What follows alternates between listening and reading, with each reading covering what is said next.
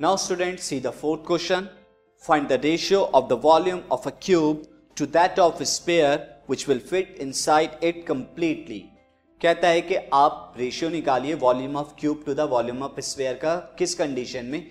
जब स्पेयर जो है कंप्लीटली इनसाइड है, अंदर आ जाता है क्यूब के। तो ये सिचुएशन स्टूडेंट मैं आपको फिगर में दिखा रहा हूँ। सीधा क्यूब इस क्यूब के अंदर कंप्लीटली स्पेयर आपको दिख रहा है।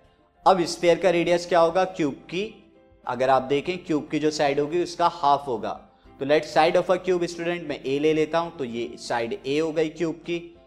अब स्पेयर का रेडियस कितना होगा? ए का हाफ़ क्योंकि ए क्या कर रहा है?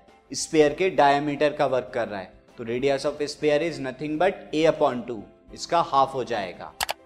नाउ वॉल्यूम हमें निकालना था रेशियो ऑफ़ द वॉल्यूम तो volume of cube upon volume of sphere ये हमें रेशियो निकालना था।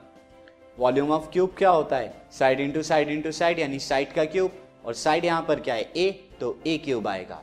एंड वॉल्यूम ऑफ़ स्पेयर क्या होता है? Four upon three pi r cube again यहाँ पर आर कितना है? ए बाई टू तो ए बाई टू का क्यूब कर देंगे स्टूडेंट नाउ इसे फर्दर सॉल्व कीजिए।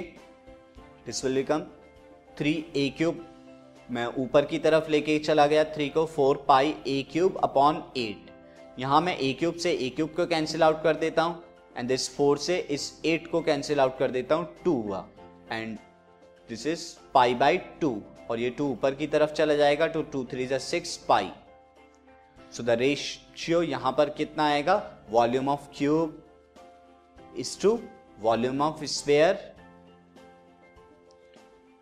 is equal to six is to pi six is to pi जो है रिक्वायर्ड रेशियो है, और यही हमें फाइंड आउट करना। This podcast is brought you by hub hopper and शिक्षा अभियान अगर आपको ये पॉडकास्ट पसंद आया तो प्लीज़ लाइक शेयर और सब्सक्राइब करें और वीडियो क्लासेस के लिए शिक्षा अभियान के यूट्यूब चैनल पर जाएँ।